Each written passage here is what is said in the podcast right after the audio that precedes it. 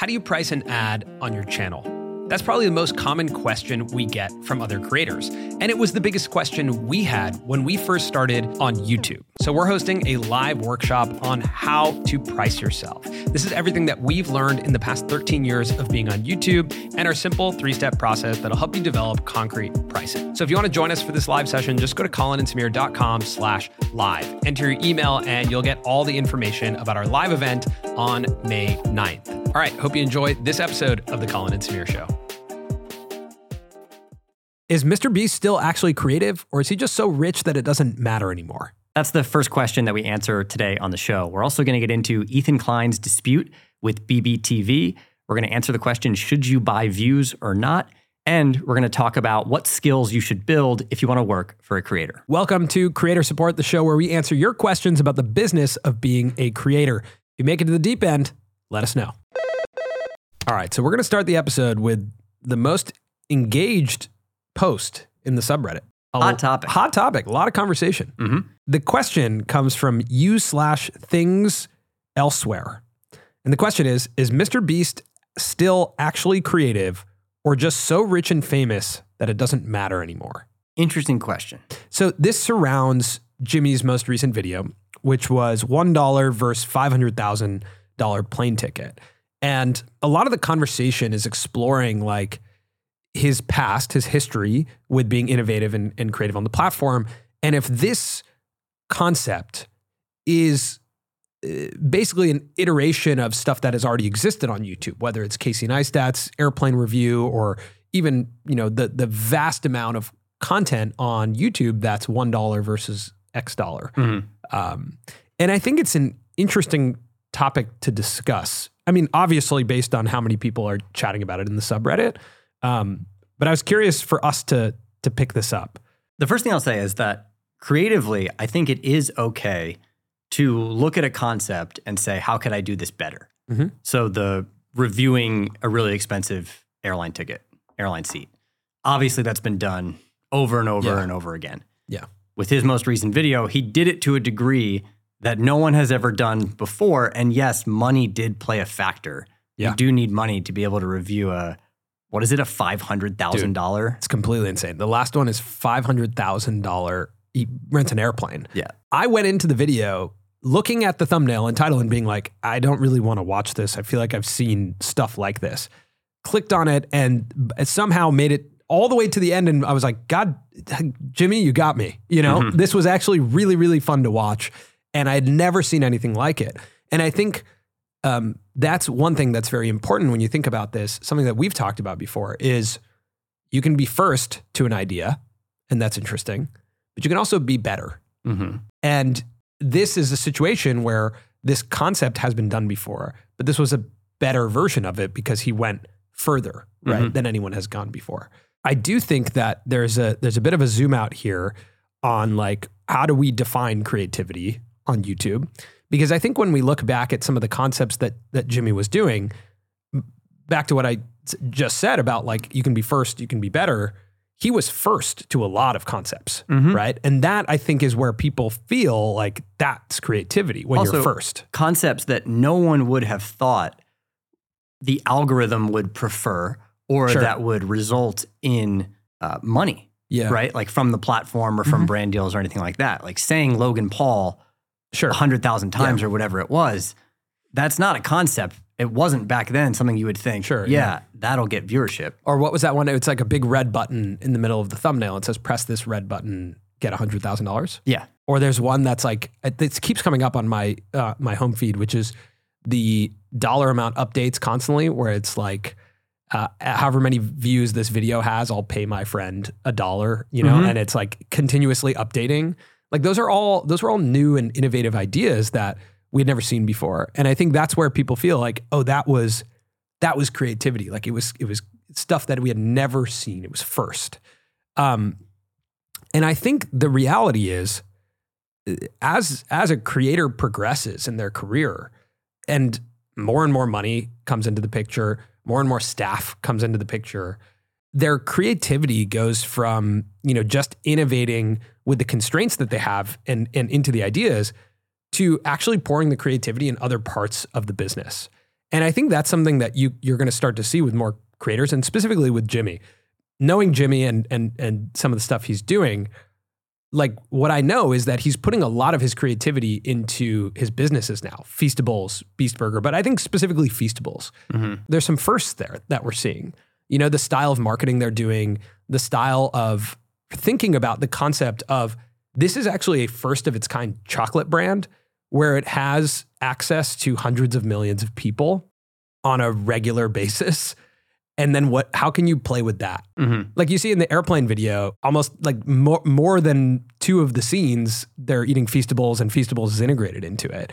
So you can kind of see that like he's shifting some of his creativity into the products and a new canvas. But in the confines of, of the videos, Yeah. do you think money makes creativity less relatable?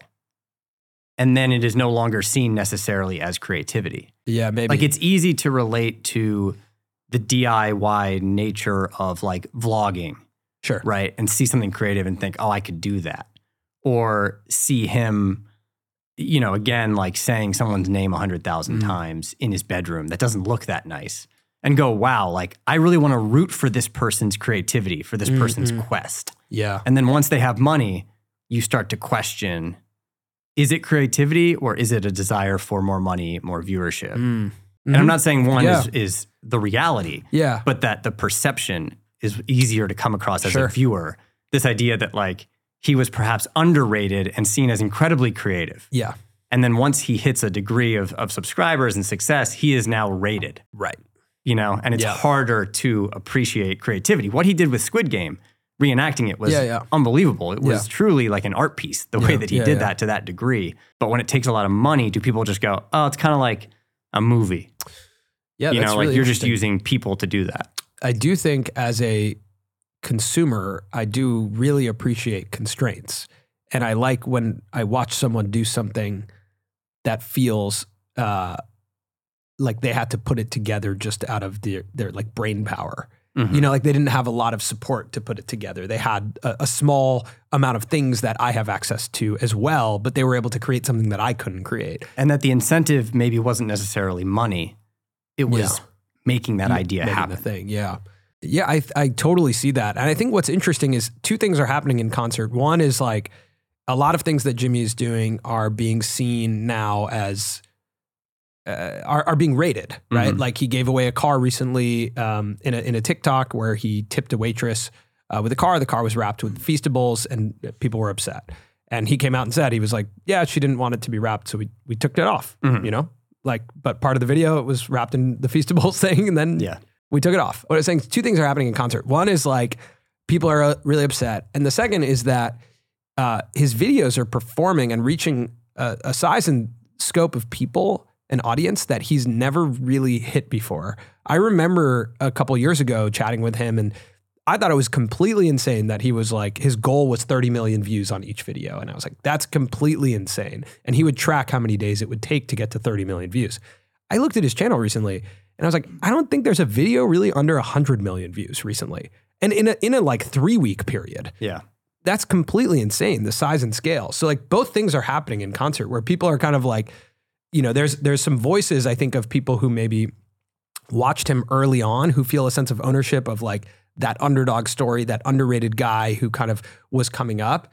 And then also him reaching this like mainstream critical mass of so many people watching and i think that plays into it as well of not feeling like he's this underground guy who comes from youtube anymore he's just so widely talked about in the world that it's not like the cool band that you see, you know, in a small theater. It's now like the band that plays on the radio. He also has been so copied and emulated Mm. to an extent where the majority of the platform on any given day can kind of look like one of his videos. Yeah. And I think that also plays to his disadvantage Yeah. at this point now that Mhm. he is seen as less creative or less unique simply because of how many people are trying to emulate what he's done. Yeah. So the, the question of like, is Mr. Beast still actually creative? Um, I would argue that he is. Jimmy is definitely a creative person and he's putting his creativity in different places. And, and I also think all of that changes when your size and scope gets this big, when you have hundreds of employees. And we're watching it in real time. We're Mhm. watching it change in real time. This happens to a lot of entrepreneurs and and creators. And I think probably he's also maturing and growing up and wanting to put his creativity in different places. Like I think he's connecting more to the entrepreneurial side of all of this. You know, rather than the kid in his bedroom figuring out how to get, you know, how to make it on YouTube. He's now like a major player in the world of business, trying mm-hmm. to figure out how to innovate in that space. Yeah, I would say I think he's still creative. I agree with you. He's perhaps shifted where he's focusing his time. For me, I, I still think of him as that creator who made a video and set it to publish five years from Right. the day, like Yeah. hi me in five years. Yeah. That to me is so incredibly unique and Mhm. creative. And uh, he's one of these people that will always continue to kind of play with the platform Yeah. in my mind. Right. And uh, I, I still think of him like that. How many more of those do you think we have? The like hi I don't meat? know. You think there's I'm sure he's got got to be more, yeah, right? Yeah, I'm sure there's more coming. Like there's probably one that he made at that era of like hi me in 30 years. He plans to do this forever, so Yeah. I'm sure. Yeah. We'll see It's more. a really that's a really cool idea. That would be really fun to do. Like to, to have a video just come You out. think that would be fun to do, what? like ourselves? Yeah. That would like, freak me out. what, hi me in 10 yeah, years? Yeah. I think it would have been cool 10 years ago. Like imagine when we started on Hmm. YouTube, had we made one of those time capsules and we were sitting here in this office, like watching that. Yeah. That would have been unbelievable I guess I feel like we already made those because there's videos on the internet. because there us. are so many videos of us from 10 years ago. But, but I think what's hard to latch onto as creators and makers and people who commit to this career for such a long time is like, what would have been so crazy to me as a 21 year old uploading to YouTube? Like, and the answer is this, right? The fact that we're actually sitting here doing this as a career with a team and a studio, this would have been really crazy. And I think that there's a level of like appreciation that sometimes gets lost in the day to day stress of of being a creator or the business of it, where you're like, wait a second, that what that was the whole thing, you know, when I was 10 years ago. Mhm. And I think that's what's beautiful about watching those videos from Jimmy is like the appreciation of, oh my God, like look how far look, this at, has look come. at this. Like this is what I I couldn't even fathom this, Mhm. you know, and now it's here. So I think that would be cool. Everyone should do that. There should be like a time capsule button on YouTube. You know, put this in a time capsule. but then it wouldn't be unique anymore. Send it to me as a VHS tape with a VHS player because I won't have one of those, That's cool. you know? Yeah. Or send it to me in like a tangible form in 25 years. I had an idea for a doc. Okay. You collect a bunch of VHS tapes Okay. from garage sales and from the internet and just see what's on them and start following the stories. You think people are selling their personal family I VHS think they're tapes? just I think you can find them all in the world. or over you the think place. you want to watch old movies? Look, I just came up with this idea. I think it's interesting. Is Colin Rosenblum still creative or has he lost his mind? That's the next question. and I'm, we're I think still creative. Okay. So just wanted to bring up some of the discussions. Last week we talked a lot at length about AI, and there were some comments on that episode that that I wanted to bring up. One in particular from Learn English with Bob the Canadian. That sounds like a great channel. um, if you think about video games as a similar situation, many people prefer to play a video game against people rather than against AI. It's true that some people do enjoy playing against AI, but esports will probably always be people versus people because it's just more interesting. I think YouTube will be the same. Maybe the script will be written by AI, but the actual person in the video and their ability to deliver the lines is what you'll connect with. The personal touch will remain core to a successful channel, in my opinion. I thought that was a really good point to bring up. Do you remember playing video games against the computer when you were younger? It's like kind of fun, But kind of strange. but kind of strange. It's Yeah. not that fun. you don't feel any sort of way when you beat the computer. Yeah, and I think that that is such an interesting comparison to the rest of the world of AI of like yeah, it'll be interesting, but some people might like it, but a lot of people will want that that Hmm. engagement with another human. Yeah, I agree. I was watching a video of Donald Glover break down some of his most iconic like TV shows and music videos from Yeah. GQ. And he said something really interesting. He said that in his This Is America music video, he tried to make it seem like one shot Right. because he said he wanted people to feel like they were there in the moment for the entirety of that moment. Mm. And he said the internet robs you of moments. Interesting. And I think because things are probably so jump cut, so edited, so Mm. manicured, Mm. and I think that will be something that we'll see too is like creators who are filming themselves without jump cuts, long form. So you can feel like you were truly there with a human. Mm. especially with the rise of AI, Mm-hmm. when things can be so manicured and robotic. Yeah. It's like, prove to me that I was really there. Give me dead air Yeah. if that's what actually happened. You know, what's interesting is there's areas where you want that. But uh, last night, I was telling you that I was playing around with ChatGPT because I'm trying to plan a vacation for me and Katie. And I just described us to ChatGPT and said, give me five destinations. And it gave me five destinations that were great. And then I Mhm. asked it to go deeper. I was like, okay, cool. What can I do in these places? Okay, cool. What hotels can I stay at? And then I looked up the hotels and I was like, these are totally hotels I would want to stay at. And then how do I get to the hotel? And it gave me transportation of like, how do you get there? And then what are the flights? And that I didn't really want the dead air of talking to like a travel agent or the other incentives of talking to a travel agent or someone else or even searching it on Google with the sponsored ads. Like I, it, it I don't know if it's pure, but it felt pure. It was Mhm. like, this is a very rapid conversation I'm having that I think is void of other incentives outside of just telling me the answer. And that was really nice. Mm. You know, like that was a very nice uh, exchange between me and Mr. GPT. Yeah. I've been calling it Mr. yeah. GPT to just, you're deep. You're deep in AI. yeah. I mean, Yeah. I get deep in this stuff, Yeah. you know, like I, I'm so fascinated by it. I do think it's interesting to see where humans will want to trust AI and where where they will want to trust humans. Yeah. And I do think advice may actually end up with AI. Yeah. And entertainment Mm, on the side of humans. yeah. Whoa. That's interesting. Yeah. I think that's probably right. Right. Yeah. It feels, it feels currently for some reason I trust AI more. Because when you're asking Chat GPT, it's not just giving you one option. Mm-hmm. It's giving you 10 and you still get to choose.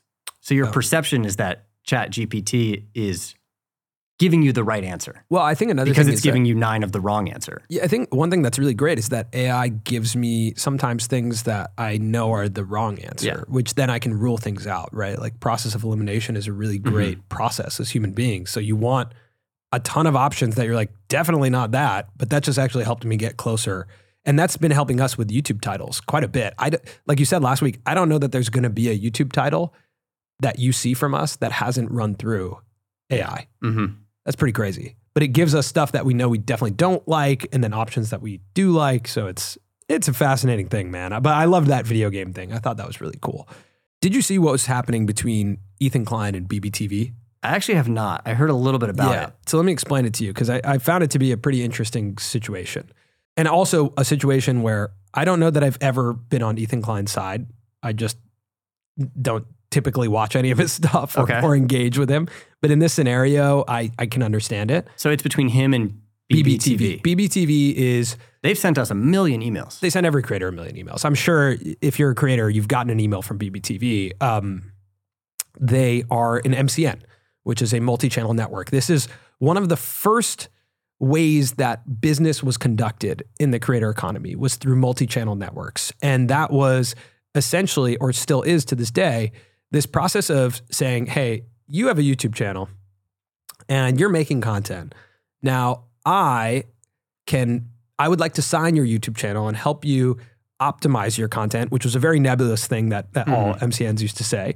They would help you make sure it was getting discovered through optimizing the title or the tags or the descriptions and giving you access to a music library, different you know things to help you. Um, and then there would be some level of revenue share between you and I. So I would collect all of your Google AdSense and then pay you a large percentage of it, but I would keep some of it as the MCN. And th- that grew into MCNs also uh, brokering brand deals, you know, eventually Mm-hmm. helping with collaborations. For reference to it, we should acknowledge that the Lacrosse Network Yeah. was a multi-channel network. Yeah, that's right. There Yeah, were, yeah, you know, yeah. Our first channel was a multi-channel network. Totally. There were 60 plus Yeah. channels all about lacrosse Yep. that we represented and helped. There was a varying level of deals, right? And with the bigger channels, how the deal worked was always typically 100 0, which meant if you're a really large channel that I want in my network, I'll actually give you 100% of the AdSense. I'll still collect it, but you're going to take 100%. And then I have the right to sell brand deals or any specialty type of deals. And then we'll take a percentage of that. So it's building a relationship with a mm-hmm. creator. It's like a different type of management company. Yeah. So normally, I think let's just say Google Yeah. does a lot of the ad sales for the ads that show up before YouTube videos. Yeah. But there are scenarios where other sales teams Yes. can sell in hopes of selling at a premium Yes. to make more money than maybe Google would have sold. Yes. And that's what's happening with MCN. Totally, because they can batch. Again, we were part of a sports MCN, so you can batch sports channels together and then sell that at a higher CPM because it's specific sports channels. Yep. And that's not sold by Google, that's sold by the MCN. So now Ethan Klein signs with BBTV, which kind of surprised me. Um, but it was a very unique situation. He had a Israeli bank account and couldn't set up an AdSense account, so needed a partner to basically receive the AdSense money and send it to him. Okay. So he signed with BBTV for that purpose. It was a 100 0 split. Now, what ended up happening over the past couple of years is they rolled out YouTube channel memberships for the H3 podcast. And with YouTube channel memberships, um, they started making a lot of money. And from their understanding, the contract said that any revenue that was Google revenue was a 100 0 split, which said in the contract that it's between AdSense and, and uh, could be memberships too, Okay. um, or subscriptions, as it says. And I think that term subscriptions is, you know, as BBTV uh, ends up saying, is kind of up for debate. But basically, Ethan went and audited his membership revenue against how much BBTV had paid them and recognized BBTV has been keeping 30% of the membership revenue for the past couple of years to the tune of $620,000. Wow. And so he sent an email saying, "Hey, this maybe this was a mistake because we have a 100-0 deal." And BBTV came back and said, "Well, memberships is not a part of that deal. So that falls into our revenue share." Now, obviously, no communication over the past couple of years, like n- no, you know, amendment, no, you know, clarification of like, "Hey, you guys just launched memberships, here's how that's going to work." Yep. So now he's, you know, going all out. And what's happened is other creators are now, it's prompted other creators to look at their membership revenue. Mm. And all of these creators are uh, noticing that BBTV has been taking their membership revenue, although they didn't know that. And they assumed that it wasn't that. So in that case, is that 30% off the top from YouTube And, and, then, then 30%, from BBTV. yeah. the MCN? Yeah.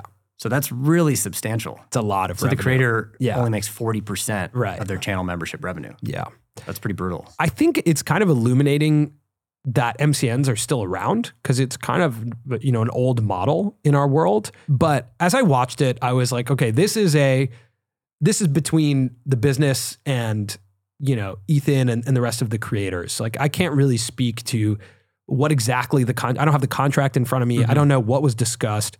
But I do think that we're at a point that I want to caution all creators that whatever agreements you get into right now, our industry is moving at a really fast pace. You signed, you know, he signed that agreement in 2017. It's 2023.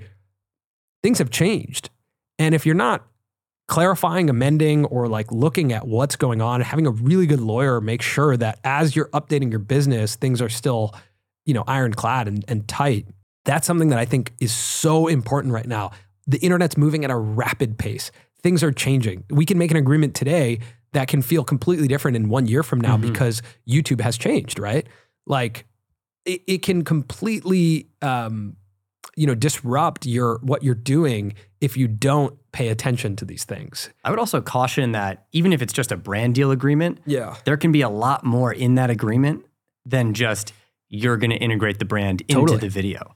There can be like name, image, and likeness rights in perpetuity. They can Yeah. use clips of it that could show up on any platform at any time. They could run it on TV.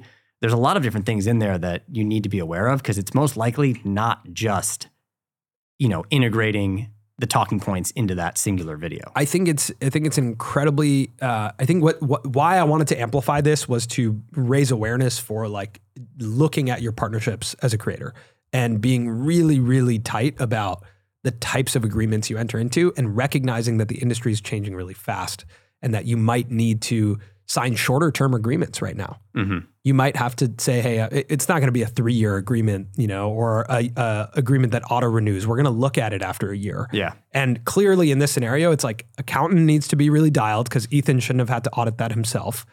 And lawyer needs to be really dialed. Yeah. Right. So those two things, like they need to be really, really tight right now um, as the industry is moving at such a rapid pace. But it's an interesting scenario. I'm, I'm curious to see how it nets out.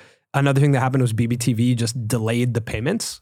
So it looks like something's going on with them. Like they are not paying any creators right now. Wow. So I would be really cautious if you're in that, you know, BBTV world or or with with any other MCN. Like just take a hard look at at, at what you're doing um, and what that agreement is like. Interesting. Is he suing them? You'd have to assume. Okay. Yeah. I mean, he says. Okay. Yeah, it'll probably happen. All right. you know, and we'll probably continue to follow that story. But yeah, I think what's what's positive about it is that it's it's illuminating something here. Um, did you see that Lo-Fi Girl's missing? No, I did not. I had no idea. It's actually is really real? smart. Yeah. So on the Lo-Fi Girl channel, there's like a big question mark on the video, and uh, Where'd she go? Lo-Fi Girl's just missing. She's out. Yeah, She's done. Look. I mean, in her defense, she has been there So- for a really long time. Oh wait, Lo-Fi Girl's back. Never mind. Okay, never mind. Sorry, She's back. sorry, she's back. My bad. but yeah, okay. I was about to Whatever, really man. empathize with Yeah, her lack of work-life balance. All right, let's get to another question. moving 'cause- on. Yeah, moving on. Okay, this question comes from Lead Belly Luffy. If someone was applying to work for you guys in the future, what skills would you advise them to build? I think there's plenty of people that would love to work for creators, but don't know where to start. Hmm. I would say number one, have your own opinion and have the confidence to voice it. Hmm. I think that's an important one. Yeah. Right. And understanding that it could be wrong, but I think it's just important for a creative office to be able to throw things out. hmm hmm Yeah, I think developing your own taste. Yeah, yeah, yeah. Yeah. developing your own taste is really, really important, and and like a eclectic taste, Mhm. like something that is not just YouTube, like bringing taste from other things in movies, books, um, and I think having like different idea sources is really important. We we did an interview recently here um, with a creator named Miles Fisher, and he talked about reading the New York Times on a regular basis and and doing that so that he could learn about other industries and other stories, and even reading a different style of storytelling. Mhm. And I thought that was really interesting to say, like, can you develop taste from outside of your world to uh, have different inputs? Um, so I think that's that's interesting. It's like developing taste. Taste is like so important to, in a creator office. I would say next to that, a lot of creators would probably voice that, you know, a willingness to work and a willingness to learn Mhm. over showing up with technical ability, Sure. right? Of Mm-hmm. course, technical ability is important, but Yeah, things are moving so fast that you just kind of have to have like, like, the- there's you didn't hire me 12 years ago for my technical ability. yeah. I think it was. like- I would say back then it was taste and willingness, like excitement to just To try. to try and figure things out. Yeah. Yeah, and I would say that's still to this day how I think about hiring. Mhm. You know, it's like is is someone going to want to sit with us and get excited about figuring something out that we're trying to figure out? That's Mm-hmm. and then just get to a computer and figure it out. And the reality is my technical ability has not advanced that much. you know. Yeah, I- but it's- but I'm still willing to be here. Yeah, yeah, yeah. You know? yeah, I'm yeah, trying yeah, my yeah, best. Yeah, And I learn one thing, you know, maybe a year. Yeah, but you're on the chopping block here. Yeah, yeah, I You're could get cut. here. There I could be- get cut fast. There could be another Colin Yeah. there. Yeah. Sometimes, you know, Chris or Jesse just tell Yeah. me to move. I'm at my computer and Yeah, they yeah. just go. Can you, I think. Yeah, but be- that's I the think maybe I should. Maybe I should just do It's this. the advancements in, in technical ability, which is which is nice. It makes things faster. Yeah. But um, taste is irreplaceable. That's like that, that's what I'd say in a creator office. Like taste is is number one. So um, work on developing your taste. That sounds like like such an interesting thing to do, but you just have to have a really good palate. Like when you walk in, I'm so hungry right I now. I know, but you This just you just do like. Um, and then I also think you need to. Um, I would say communication skills are extremely important, and I I hope that's not becoming like a lost art. But the ability to write an email, the ability to represent, um, you know, the the brand of a creator externally is a really good one, right? Like, do I feel comfortable if you're emailing on our company's behalf? You know, like that that I'll tell you what. AI is writing the majority of the emails. of your emails. No, but like even Oh. just in Gmail, as oh, you sure, start, sure, yeah, that's crazy. it basically Yeah, finishes yeah, your totally, email totally, anyway. totally. So Yeah, but I just even knowing how to communicate is Yeah. really, really important. Like how how do you represent a brand? mhm. Um, the professionalism. Some of that might be becoming a little bit of a lost art because it's all happening so fast. Like a lot of creator teams are comprised of uh, 19, 20 year olds who it's their first job. So I do think like developing yourself, if you're willing to go do it, like go intern or work at like a established media company that's been doing media for a really long time, learn some of that. Not to say that's the model, it's a new model now, but learn how they work because there's some stuff that's just timeless in business. And and in creativity and, Mhm. and uh, the business of media. It's timeless stuff that you can then come and apply, and then you bring a whole new vantage point, right, to a creator business. So I think that's that's important. It's like developing developing your taste and then um, becoming a professional. Yep. All right, this comes from you slash the quality the qual the Mhm. qual Yep. Sound it out. the oh oh wow okay double E got me here. This comes from you slash the equally unique on the subreddit. Promoted videos, yes or no? Hi, I'm doing gaming content for a smaller sized audience. It happens that the game developer occasionally decides to promote a selected video selected videos in game, which does well in terms of views, but absolutely destroys the stats of average retention. People just click away. So I happened to get some nice ad revenue from this, but I started to ask myself whether or not it's hurting my organic growth too much. Does one bad video affect the next one heavily? What's your take? So promoted videos are a thing on YouTube. Like oftentimes when you see an ad before a YouTube video and it says skip ad, that is oftentimes a YouTube video that's being promoted. And this happens across Twitter. There are promoted tweets. It Yeah. happens on Instagram. It happens on TikTok. This is just the business. I think You can pay to find more viewership. Yes, I think uh, what feels weird about YouTube videos is that the public view count and the public view count uh, is a mix of paid and organic views. The most telltale sign is if something has like 100 or 200,000 views, but it has like 50 or 100 likes and one comment, Yeah. then it's likely that video was promoted to get those amount that amount of views. I mean, we were looking at the YouTube channel of a media company the other day. Mm-hmm. All of their videos hit in the hundreds of thousands. yeah, But if you actually click and look on, at them, there's 12, 13 comments Yeah. and, you know, 80 likes. Like Yeah. that's not true engagement. hmm Those are bot views. Yeah. And they're they have to, right? Like they have to get their stuff in, in front of that many people. And there is a way to do it, right? It's Mhm. not and it's not bots. It's like It's not YouTube- robots. Yeah, YouTube has AdWords, which you Yeah. go into AdWords and that allows you to purchase slots across the platform, impressions across the platforms. Mhm. And you can do that through TrueView, you can do it through um, you know, non-skippable ads. Primarily brands are doing this. Brands do that, because yeah, they've and media created s- companies. Yeah, yeah. brands and media companies. But we're most used to seeing it with brands who like they will put up a YouTube video on their YouTube channel and then they'll run it before other YouTube videos play. Yeah, as it- TrueView. uh, Five Hour Energy did this one time with a documentary about their founder, and it was a skippable TrueView ad. Yeah. And it played before a YouTube video, and I just got engaged. It was good. Mhm. So I just started watching, and I was like, this is good. And then I finished the whole thing. and That's the opportunity. That's the opportunity. Yeah. That is being sold. But you have to hook you have to hook people if you're going to Yeah. do that, right? It has to be like actually good content. Mhm. There's a Shopify ad with Mr. Beast in it where it starts and he immediately says, "Don't don't skip the ad," and he points to the skip ad button. Yeah. And I think that like self awareness of promoted videos is going to be the next wave. It's kind of surprising that it's not there yet.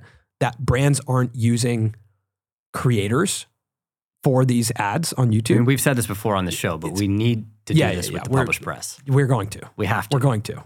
You know, imagine We you will. click on one of our videos and it's us Yeah. talking about the Publish Press. We got to do it. We're going to do it. We got to do it. We're going to do it, Call. Okay. But there's two types, right? There's the ad, and then there's like the long form. Like we could take this video right now and promote it. Mm. It would be weird because you'd start watching a YouTube video and then you'd see the opening of Creator Support Podcast, and you might be like, "What?" Uh, and I think they all need to be mo- like self-aware of the Yeah. the dynamic. But yeah, we could absolutely be promoting videos. I wouldn't advise it unless you have like a very compelling hook that can actually build audience because you might just give yourself like you're just going to get in front of people but you might not be building any sort of audience or fan base Yeah.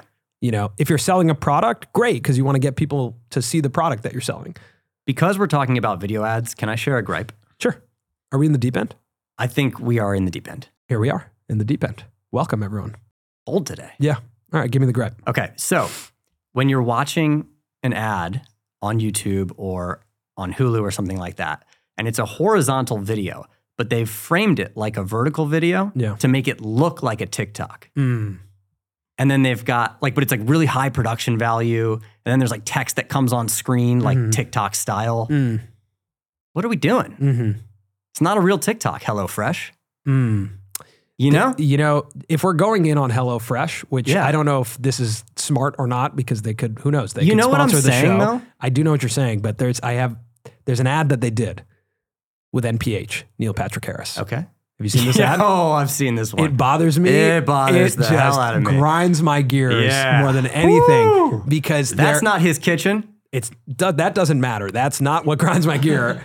It, what what bothers me is that they're pretending he's vlogging, mm. and he's not vlogging. He's holding like a steady cam Yeah. and walking around the kitchen. it's full of and then makeup. he- He's full of yeah, makeup. And then he lets go of it and it's like holding and it's like How am I supposed If- to trust that brand, that if, meal? If HelloFresh, if you wanted to feel like he was vlogging, have him vlog. in his own kitchen. Forget the kitchen. No, I just can't get over the kitchen. It's just like- have him hold a DSLR. That's not that complicated. it's not even a real kitchen. You can't even make the food in it.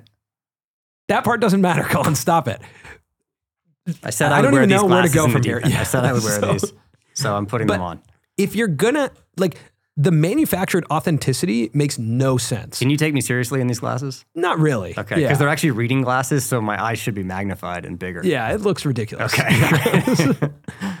Yeah, but I, if you're gonna ask someone to like vlog, it's not that hard to just have him hold a camera and do it for real. Yeah. and it would be way more engaging. The pretend like the production company being like, we got an idea, we're gonna have a crew of thirty with a steady cam, but Neil Patrick Harris is gonna pretend like it's just him in the kitchen. It's like the just same- have him in the kitchen. It's the same thing with the TikToks. It's like an ARRI Alexa Yeah. camera. Yeah, it doesn't make any They sense. make it look like a TikTok. yeah, I don't know what is going on in some of those ad agencies, but Also, I'm. I'm going to confess that I said HelloFresh, but I'm not sure if it was exactly HelloFresh. Hmm. Well, it just was. It led me to. that's the brand that came to mind. Who Unfortunately- probably is guilty of. Unfortunately, this. we will never work with HelloFresh now. Probably.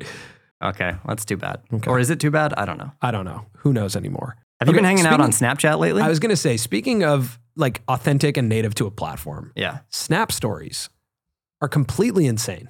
And Snap has tried many different ways to capture the attention of creators over the past couple years, right? Remember Spotlight? Cam Casey made $2 million in a Yeah, month. it was like their version of TikTok. It is yeah, their version. Yeah, it is. They've now shifted everything to stories.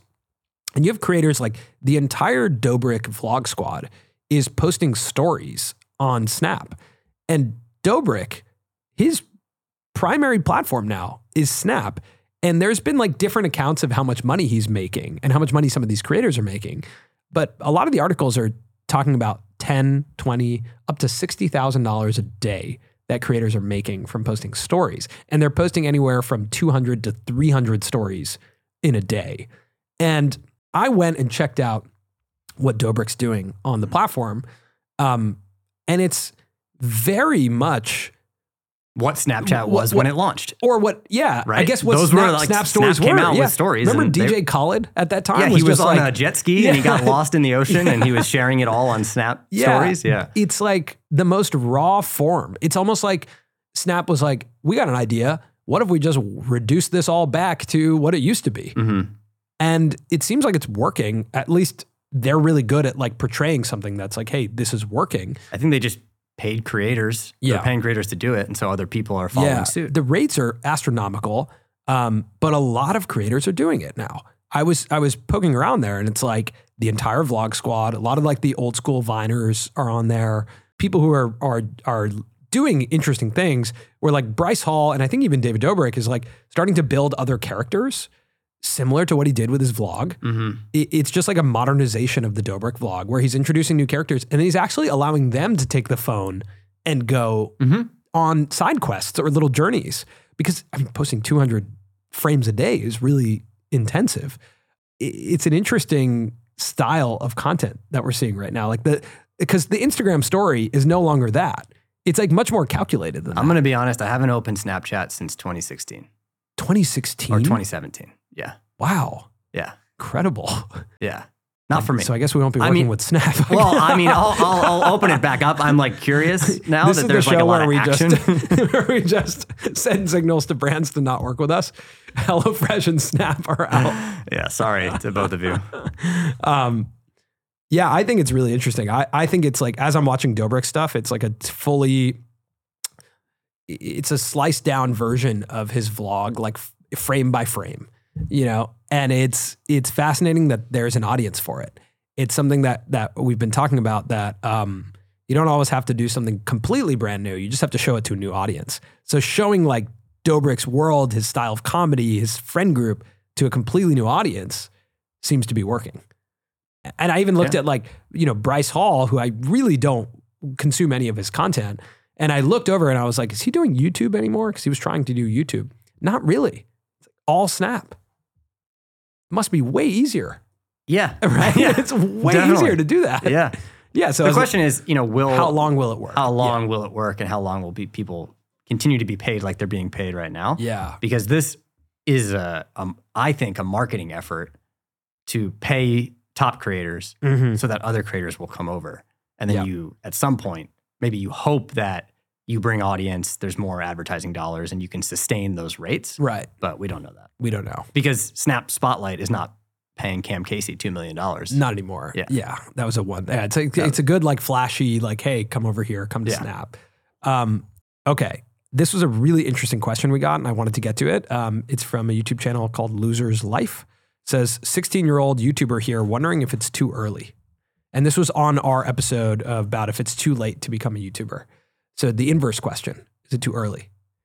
Are you too young to become a YouTuber? I don't think it's ever too early to try. Yeah. right? There are Yeah, but- multiple people who work for us who uploaded to YouTube Mm-hmm. when they were 16 or 15, right? And maybe they didn't stick with it all the way Yeah. up to this moment, but they had interesting experiences, learned different creative Sure. skills.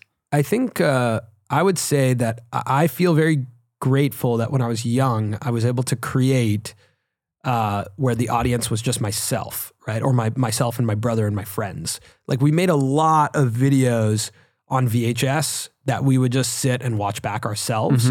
And then we, when we got to Windows Movie Maker and like the the single desktop computer in my house, my brother and I would sit there and edit, and we would work late into the night on edits, and then just watch it ourselves and be amazed that we made it.